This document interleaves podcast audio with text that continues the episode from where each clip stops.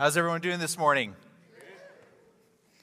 It's uh, feel like it's been a while. Andy's been up here a lot under under the pressure of preaching every week for about a month now. But it's exciting to um, to be alongside him in this, and uh, we've obviously started a, a series in Philippians, and so this morning I am going to highlight uh, something that takes place towards the end of chapter 1 and into the beginning of chapter 2, which is being unified in Christ. And so, obviously, when we think about unity and we think about, oh, being unified and like, let's be one big happy family and all these things, we can roll our eyes. It's a, it's a message we've heard a million times. But the prayer is always the same is that God would take something that we have heard a hundred times and that we know so well to reveal something that we don't yet know through revelation. And revelation carries the empowerment to do the thing that God has called us to do. And so this morning, why don't you turn with me into Philippians 1, uh, verse 27. It's titled Life Worthy of the Gospel. And it says this Whatever happens, conduct yourselves in a manner worthy of the gospel of Christ then, whether I come and see you or only hear about you in my absence, I will know that you stand firm in one spirit, striving together as one for the faith of the gospel, without being frightened in any way by those who oppose you. This is a sign to them that they will be destroyed, but that you will be saved, and that by God. For it has been granted to you on behalf of Christ not only to believe in him, but also to suffer for him since you are going through the same struggle you saw I had, and now hear that I still have. Therefore, if you have any encouragement from being united with Christ, if any comfort from his love, if any common sharing in the Spirit, if any tenderness and compassion, then make my joy complete by being like minded, having the same love, being one in spirit and of one mind. It's cool. We listen to all these songs this morning we sing along and worship and, and they're reminding us about what the main thing is that we're all gathered here uh, today for.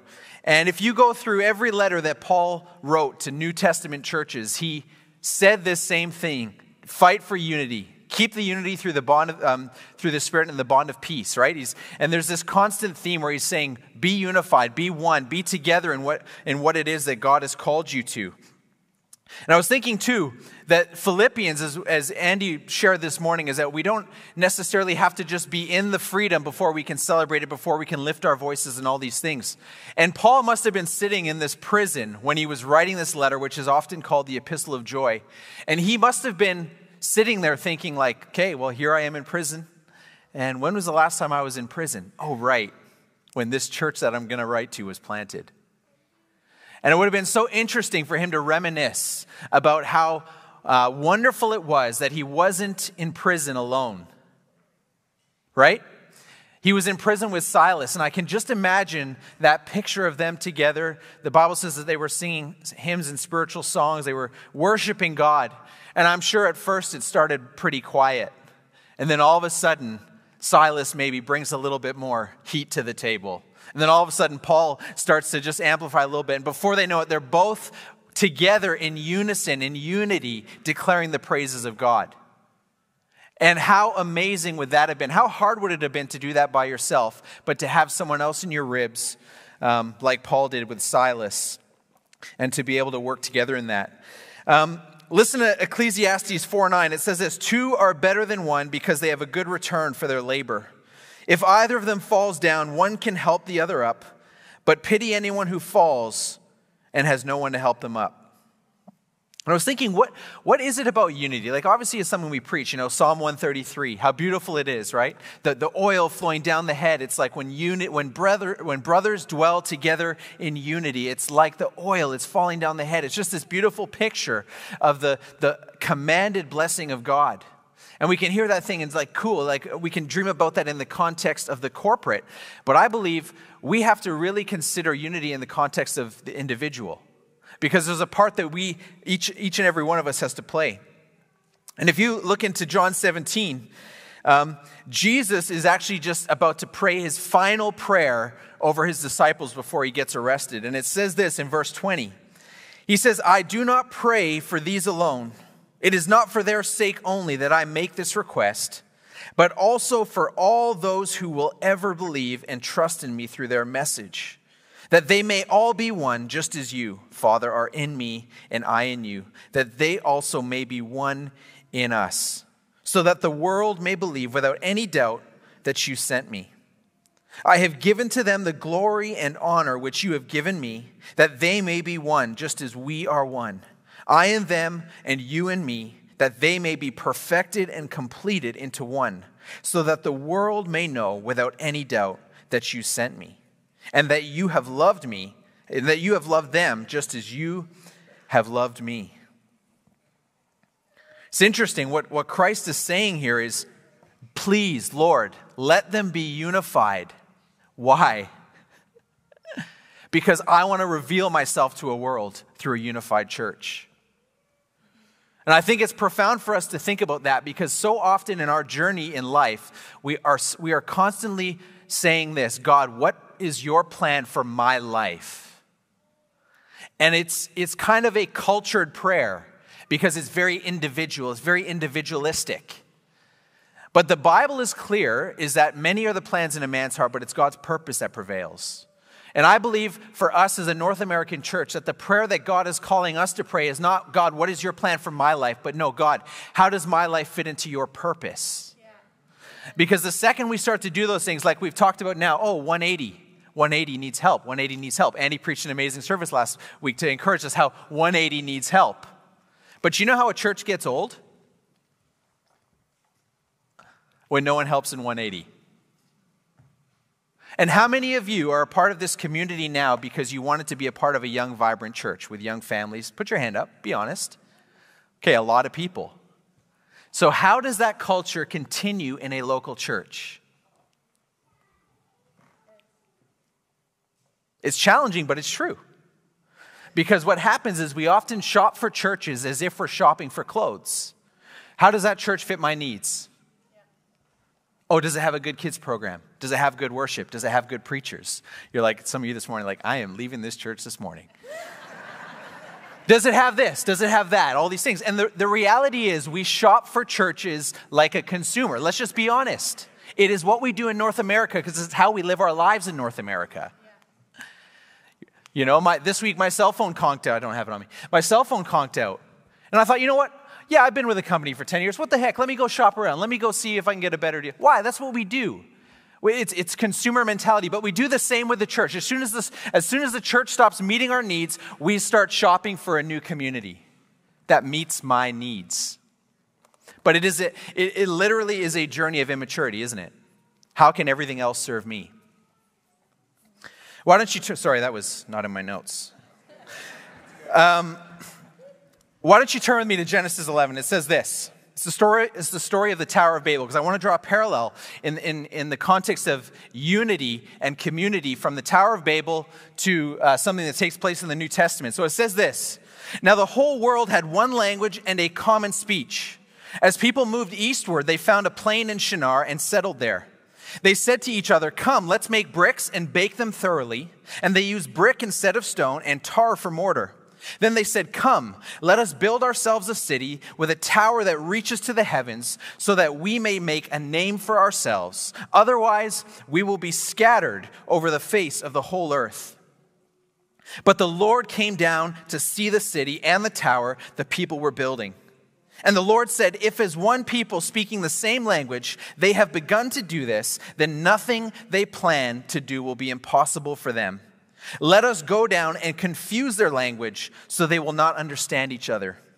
Verse 8 So the Lord scattered them from there over the whole earth, and they stopped building the city. That is why it was called Babel or Babel. Because there the Lord confused the language of the whole world, and from there the Lord scattered them over the face of the whole earth. Amazing, eh? The only two things they wanted, they didn't get. so there's two simple observations in this story. If you heard it, I mean, we've heard it a million times. First observation, they used brick instead of stone. Observation number two, they said, Come, let us make a name for ourselves. And then there's one interesting observation that God makes, because it's a powerful one, and it's about unity. And he says this one people speaking the same language can see the impossible take place. It's profound. We're talking about humanity functioning outside of God, self effort, all the things. And God says if they put their mind to it, speaking the same language, nothing they plan to do will be impossible for them. Matthew 12. You know, Jesus is kind of painting this picture of, of, of the power of unity again in a, in a different way. Matthew 12 is a story where there's um, someone who needs healing, and Jesus performs a miracle, and the Pharisees, the religious people, are there, and they say, Oh, he's just doing this miracle. He's casting out demons by the power of the devil. And Jesus is like, okay, hang on, hang on, that doesn't make any sense. He goes, no kingdom divided against itself stands. That's counterproductive, right? No, nothing. So, so if, if the devil is driving out demons, he's actually weakening what's going on here, right? No household divided against itself will stand. But, but you can follow that through because he does it a few times. Kingdom, household, he says a few things, right? But follow it through. No church divided against itself will stand. No city divided against itself will stand. No family divided against itself will stand. No leadership team. We're not divided. but it's true, right? I mean, you think about how easy is it to split a, to, to split a room? Pick any hot topic, right? Anything. We'll split a room.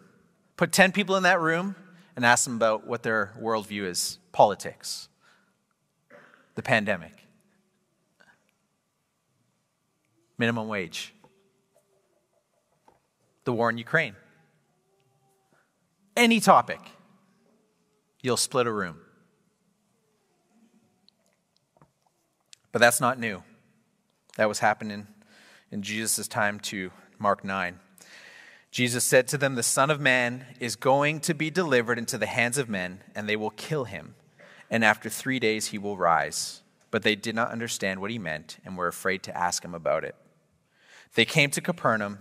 When he was in the house, he asked them, What were you guys arguing about on the road? But they kept quiet because on the way they had argued about who was the greatest. guys, read the room. Jesus, I'm about to die. Guys, I'm going to die. Okay, guys, I think I'm the greatest. Read the room, right? What does Christ say? Anyone who wants to be first must be the very last and the servant of all. And you get a very, oh, in the Amplified, it says you get a very special seat in the kingdom if you volunteer in 180.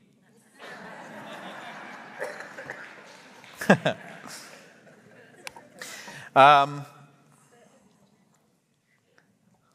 Yeah, when we, I was like, is it juxt for position or is it juxtaposition? I think it's juxtaposition, but we always say juxt for position. That feels more right. But when we're juxting for position, we all, it always leads to dividing things. It never leads to unity. But servant hearted leadership, servant hearted leading, um, servant heartedness always leads to unity. And I think part of that is that we understand that unity is about knowing what part of the body I am. It's very profound. Like Andy actually spoke on, the, on this maybe two weeks ago about um, the body has many parts, and we, we know this story. It's in 1 Corinthians. Um, but the important thing about it is that we, as followers of Jesus, know that our, our identity does not come from our function. In other words, I don't find my significance because of what part of the body I am. I find my significance because of the body that I am a part of, right? And so um, there's two things I believe that, that are dealt with in 1 Corinthians. We can read it, 1 Corinthians 12. Um, that we should consider when it comes to this idea that unity is about knowing what part of the body I am. Because oftentimes we can say, I don't know my gifting, or I don't know what I am bringing to the table. And that can lead to two things. One is like, oh, I always feel misunderstood, or I always feel inferior, or that person has such an obvious gift and I don't know what mine is, right? But the truth is, I think the Bible deals with these two things a superiority complex and an inferiority complex. And it says this in uh, 1 Corinthians 12. It's talking about one body, many parts. It says this The body is a unit, though it is made up of many parts, and though all its parts are many, they form one body. So it is with Christ. For we were all baptized by one Spirit into one body, whether Jews or Greeks, slave or free, and we were all given the one Spirit to drink. Now, the body is not made up of one, but of many parts. If the foot should say, Because I am not a hand, I do not belong to the body, it would not for that reason cease to be a part of the body. Friends, it doesn't matter if you are connected or not connected to a local church. That doesn't determine if you are a follower of Jesus. But how effective would the body function if the foot said, ah, because I'm not a hand, then I'm just not going to function? You imagine trying to cut tomatoes with your feet. People do it, and it's incredible, but it's also weird if you have hands. But what's he dealing with? He's dealing with an inferiority complex. Oh, because I'm not the person standing on the podium, I, am, I shouldn't be in that community. Or I'm going to go look for a podium elsewhere where I can have my space and this is this. What? That's a one size fits all mentality. That's a worldly theology. That's building with bricks. What's he saying?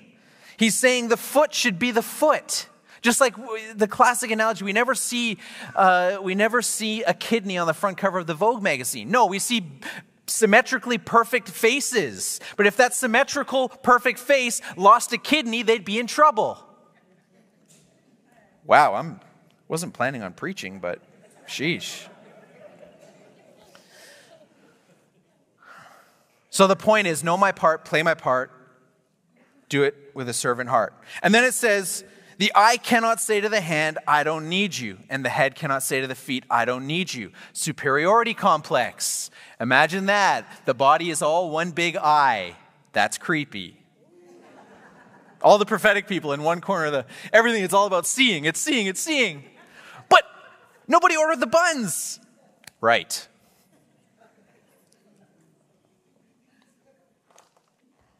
Crazy though, isn't it? Superiority complex. Because you're not this, you're not this. It's kind of funny. But I think both of those things point to the fact that our significance comes from what we are part of, not what part we are. You know, it's like Jesus knew who he was, but it didn't hold him back from being servant hearted. It's like Jesus you remember, like, he still washed the disciples' feet, even though they didn't read the room the other day. You know what I mean? It's like, oh, God, who's the greatest? Like, oh, we don't want to tell you because we were arguing on the road after you told us you were going to die. We were thinking about ourselves. And yet, Jesus still washed their feet. He didn't qualify them based on their worthiness, He qualified them based on His servant heartedness. Unity is about choosing the right battles. Can you imagine? Jesus could have prayed anything as his last prayer before he was arrested, and yet he prays for us, the, the followers to come. And he says that they would be one. He prayed for unity in his church as the last thing that he prayed. It's quite interesting. And I think unity is about choosing the right battles. Um, It's like, is it really, is it really worth being more passionate about shadow battles? Who here, and let's just be honest for a second, because my hand is up. Who here has um, felt relational strain because of a shadow battle that you've chosen in the last couple of years? Okay, good. That's honest, and I bet there's I'm sure there's a stat for it. If 10 people put up their hands, it's actually 50, something like that. Um, but it's crazy because shadow battles detract from the real battle. And Christ was praying not that we would all agree on our political views on this, on that. He's saying, I pray that you would be one. Why? So that he would be revealed to people who are dying. Why? Because unity is required for a church to reflect Christ. Colossians 1, listen to this. We preach Christ. I think it's in the message. We preach Christ, warning people not to add to the message. We teach in a spirit of profound common sense so that we can bring each person to maturity. To be mature is to be basic. Christ, no more, no less. That's what I'm working so hard at day after day, year after year, doing my best with the energy that God so generously gives me. Man, we always think we grow up in we grow up in our faith and and then we just start getting complex. You know, it's like, oh, you know, when I became a Christian, it was milk, and now it's meat, and all these things. And and so, what is it now? Are you pre-trib, post-trib? Are you, are, you know, is your faith uh, have space for the apocalyptic something or other? Is you are you this? Are you that? Right? What's the Greek word for? All good things but things that, that can often put complexity into something that was designed to be simplistic. And complexity often leads to disunity. But Paul, Paul said that we have, what did he say? I forget. He said, we teach in a spirit of profound common sense. Isn't that just like a breath of fresh air? It's like when you talk to someone, like how, someone who's just recently given their life to Christ, it's like often the story is like pretty simple. I just, I just felt the love of God. I just, I just felt like something washed over me. It's like, that is just simple. I just felt like all the, the sin of my past, the baggage, like I had this weight on my neck and my shoulders, and all of a sudden it was gone. And it's like, that is simple, right? It's Paul. To be mature is to be basic. Christ, no more, no less. And if we think about Paul, he went to the third heaven. He, he experienced things, 2, 2 Corinthians 12, he experienced things that he saw that he wasn't allowed to talk about on earth. Can you imagine can you imagine experiencing, like, who would not want to take pride in that and lord it over others? Well, have you been to the third heaven? And yet, Paul, when he could have done all those things, what happens? When he's faced up against the so called super apostles, what does he say? He goes, No, I'm not going there. I'm going to keep it simple. Christ, nothing more, nothing less. Not wise and persuasive words. I could tell you what I saw in that realm, but why? Why do that? No. The important thing is that there's unity in the body through simplicity of the message.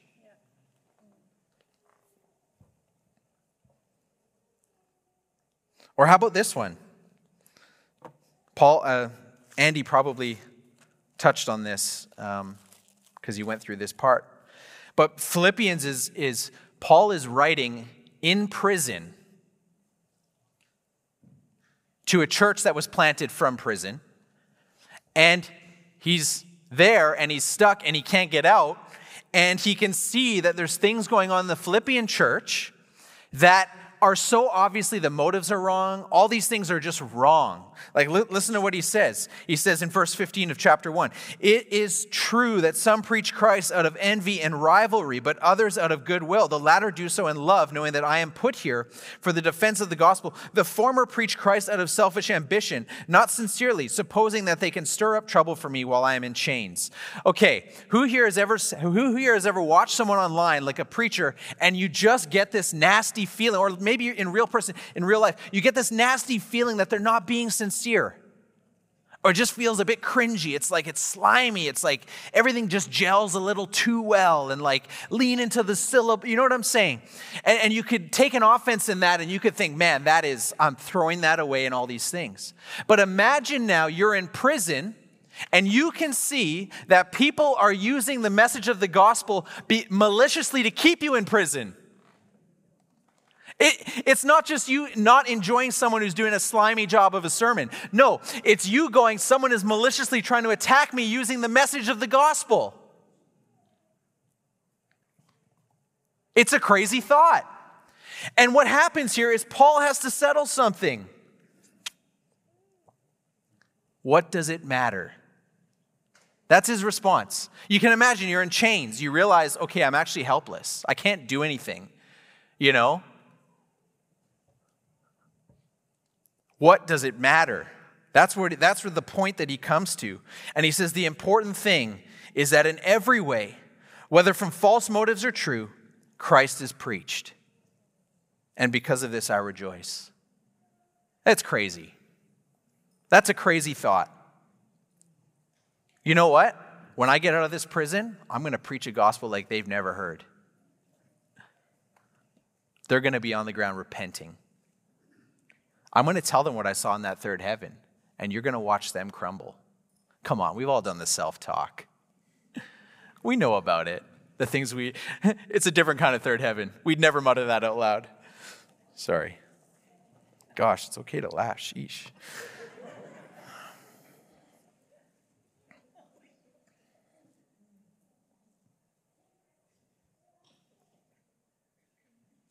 Or how about this?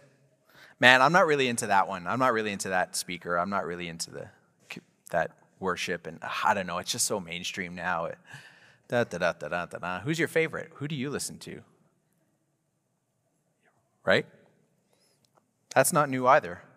You know, the Corinthian church, same thing. Oh, I'm, I'm Paul's disciple. Well, I'm Apollos' disciple. Well, I'm this and I'm that. And Paul is basically like, idiots. Did I die for you? Did I die for your sins? Did Apollos plant you as a church? No.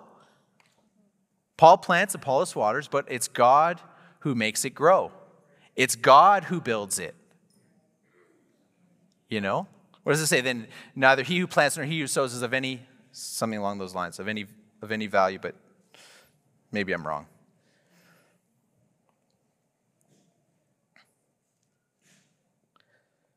Unity, uh, well, unity acknowledges that Jesus Christ is the master builder. Andy preached on this a couple weeks ago. Matthew 16. Jesus with his disciples, Who do you say that I am? You're Christ. Yes. And what? And I will build my church, and the gates of hell will not prevail. You know? I will build my church. And Peter, no, you won't. You won't die.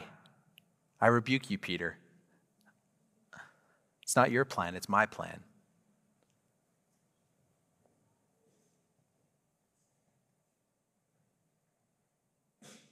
It's also nice to know that Christ is building his church and we aren't.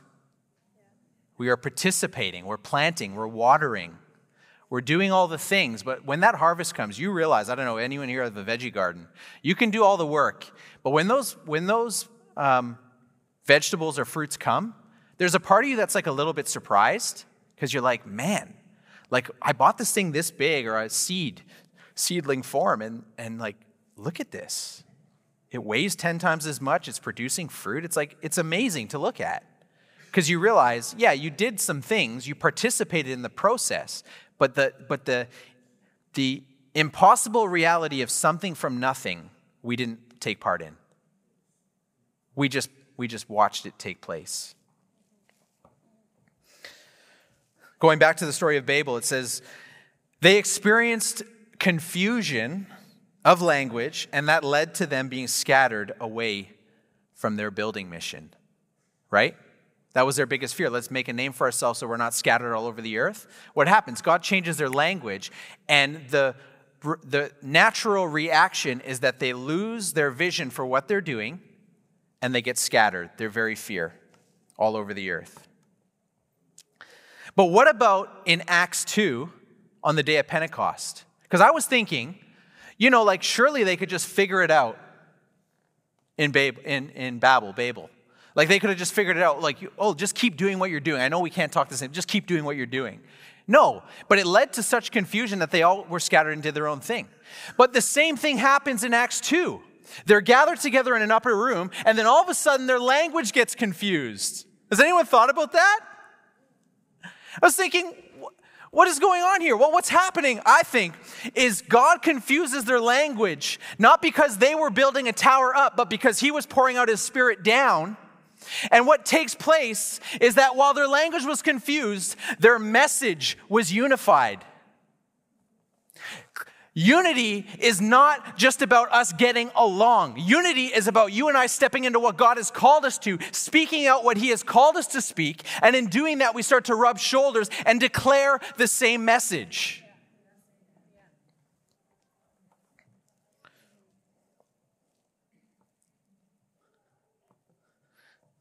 Babel, let's make a name for ourselves. What do the people say on, in, in, on Pentecost? Who, what is going on here? These people are declaring the praises of God. Very different. The other beautiful thing about Babel is that it, specifically says that they built with bricks, not with stones, right? And we know bricks are all the same shape, size, right? They're, you're building very systematically and all these things.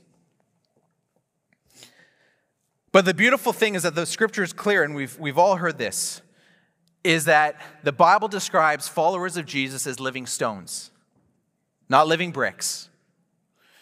And I think there's tremendous relief in that because often, and, and, the church as a whole is guilty of this. In North America, typically churches look very similar, right?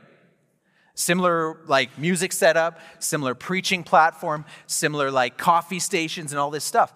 And often what happens is there's a lot of people that can get missed in the mix because they don't fit the brick of the North American church. But the incredible thing is that while sometimes us in our humanness are busy building churches to look the same, Jesus Christ is building his church with living stones. And that living stones means that you and I have a space in community somewhere, somehow. And I don't always know how it works, but I have to tell you, Jesus has made us this promise that he will build his church, and he builds it as a living stone. In other words, he's been in our shoes. He knows your situation. He knows my situation. He knows what it is to be a misfit. He knows what it is to be an exact fit. He knows every end of the spectrum. And yet he still chooses to build with stones, not bricks.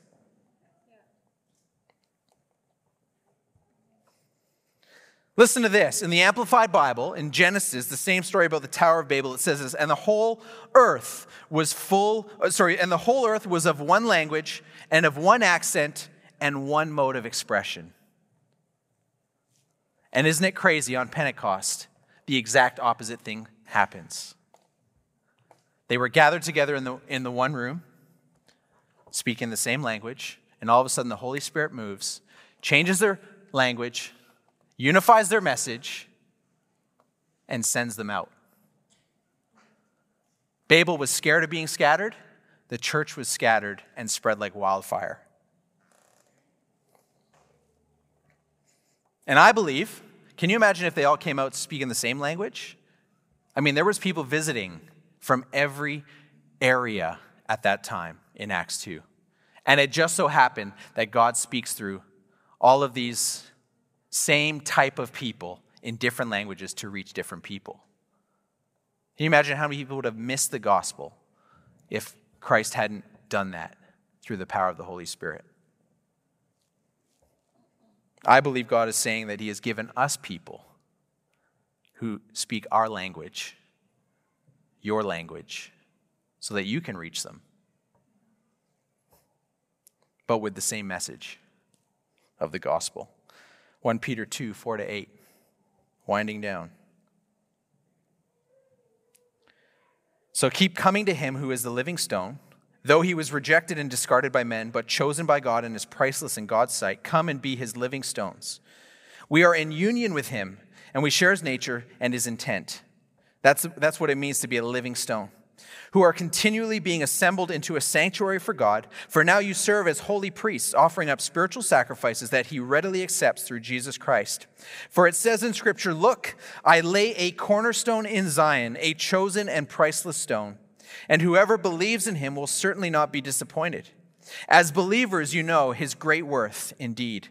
His preciousness is imparted to you. But for those who do not believe, the stone that the builders rejected and discarded has now become the cornerstone and a stone that makes them stumble and a rock to trip over. It's like there's such comfort in knowing us as individuals are fully seen and fully loved by Christ. But there's also such comfort to know that the priority and the message of the gospel is one, it's unified.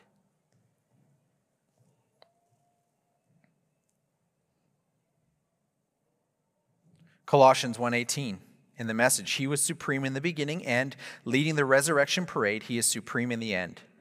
From beginning to end he's there, towering far above everything and everyone.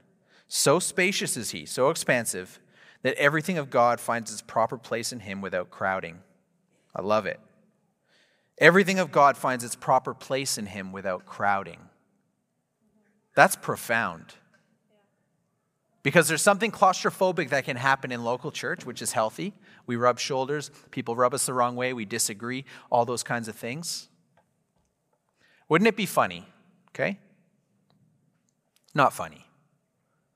Wouldn't it be eye opening?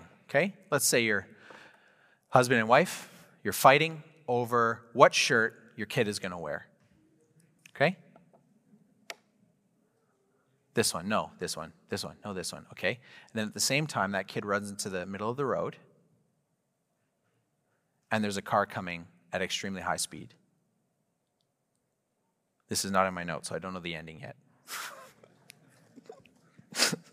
I don't know why I'm talking like this this morning. Um, what would happen? How much would you care about the shirt? Right?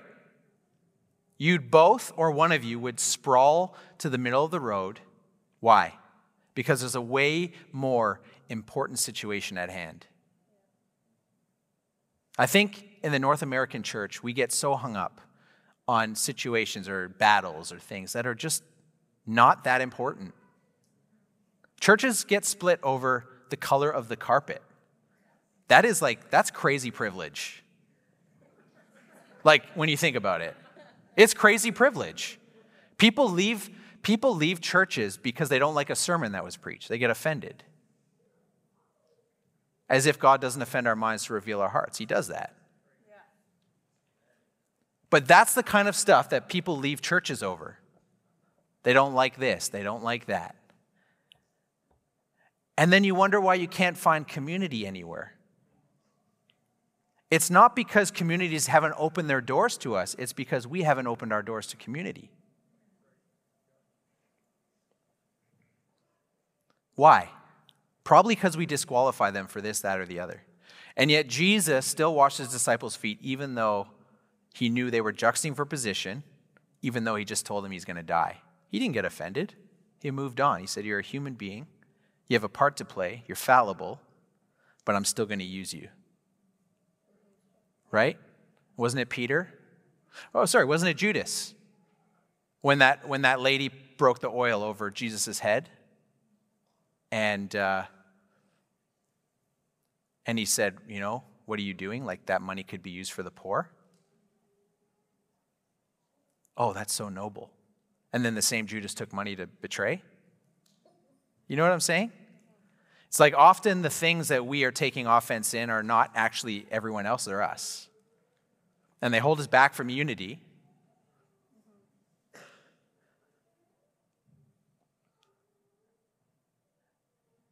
And there has to be a time in our lives where we pull up our sleeves and we grow up and we lay down the unnecessary battles to fight the ultimate battle. Because God wants to raise up a generation of people, of young people. And if we don't roll up our sleeves, no one else is going to.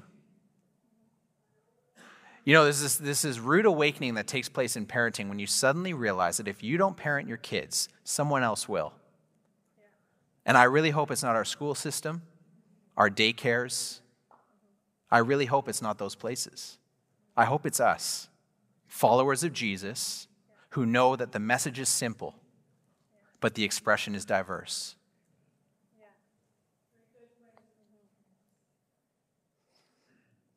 Some of us haven't found our place in community because the things that are prioritized for us are actually not God things. Listen to this. So spacious is He, so expansive that everything of God finds its proper place in Him. If the thing that you are ready to die for cannot find its place in the church, there's a good chance it's not of God. Because everything of God finds its place in Him.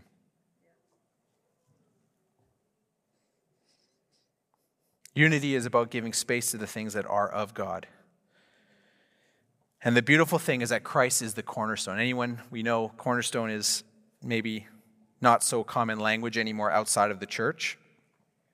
But the, typically, the cornerstone is the first stone that is laid in a building project. So, as Christ is the cornerstone, he becomes the reference point for all other stones laid subsequent to it, which is you and I. And everything finds its definition in this one, in this one piece, the cornerstone. So, as I close, can I exhort you with something this morning? And I want to exhort us with what unites us far outweighs the things that divide us. And I believe God is so interested in everybody out there that unity is so important to him in here. Ephesians 4 1 to 3 says this. I'm reading out of the message. It says, In light of all of this, here's what I want you to do. While I'm locked up here, a prisoner for the master, I want you to get out there and walk. Better yet, run on the road God called you to travel. I don't want any of you sitting around on your hands. I don't want anyone strolling off down some path that goes nowhere. And mark that you do this with humility and discipline, not in fits and starts, but steadily, pouring yourselves out for each other in acts of love, alert at noticing differences, and quick at mending fences. You were all called to travel on the same road and in the same direction. So stay together, both outwardly and inwardly. You have one master, one faith, one baptism, one God and Father of all, who rules over all, works through all, and is present in all. Everything you are and think and do is permeated with oneness. Let's remember all those things that keep us together. Amen? Amen. Amen.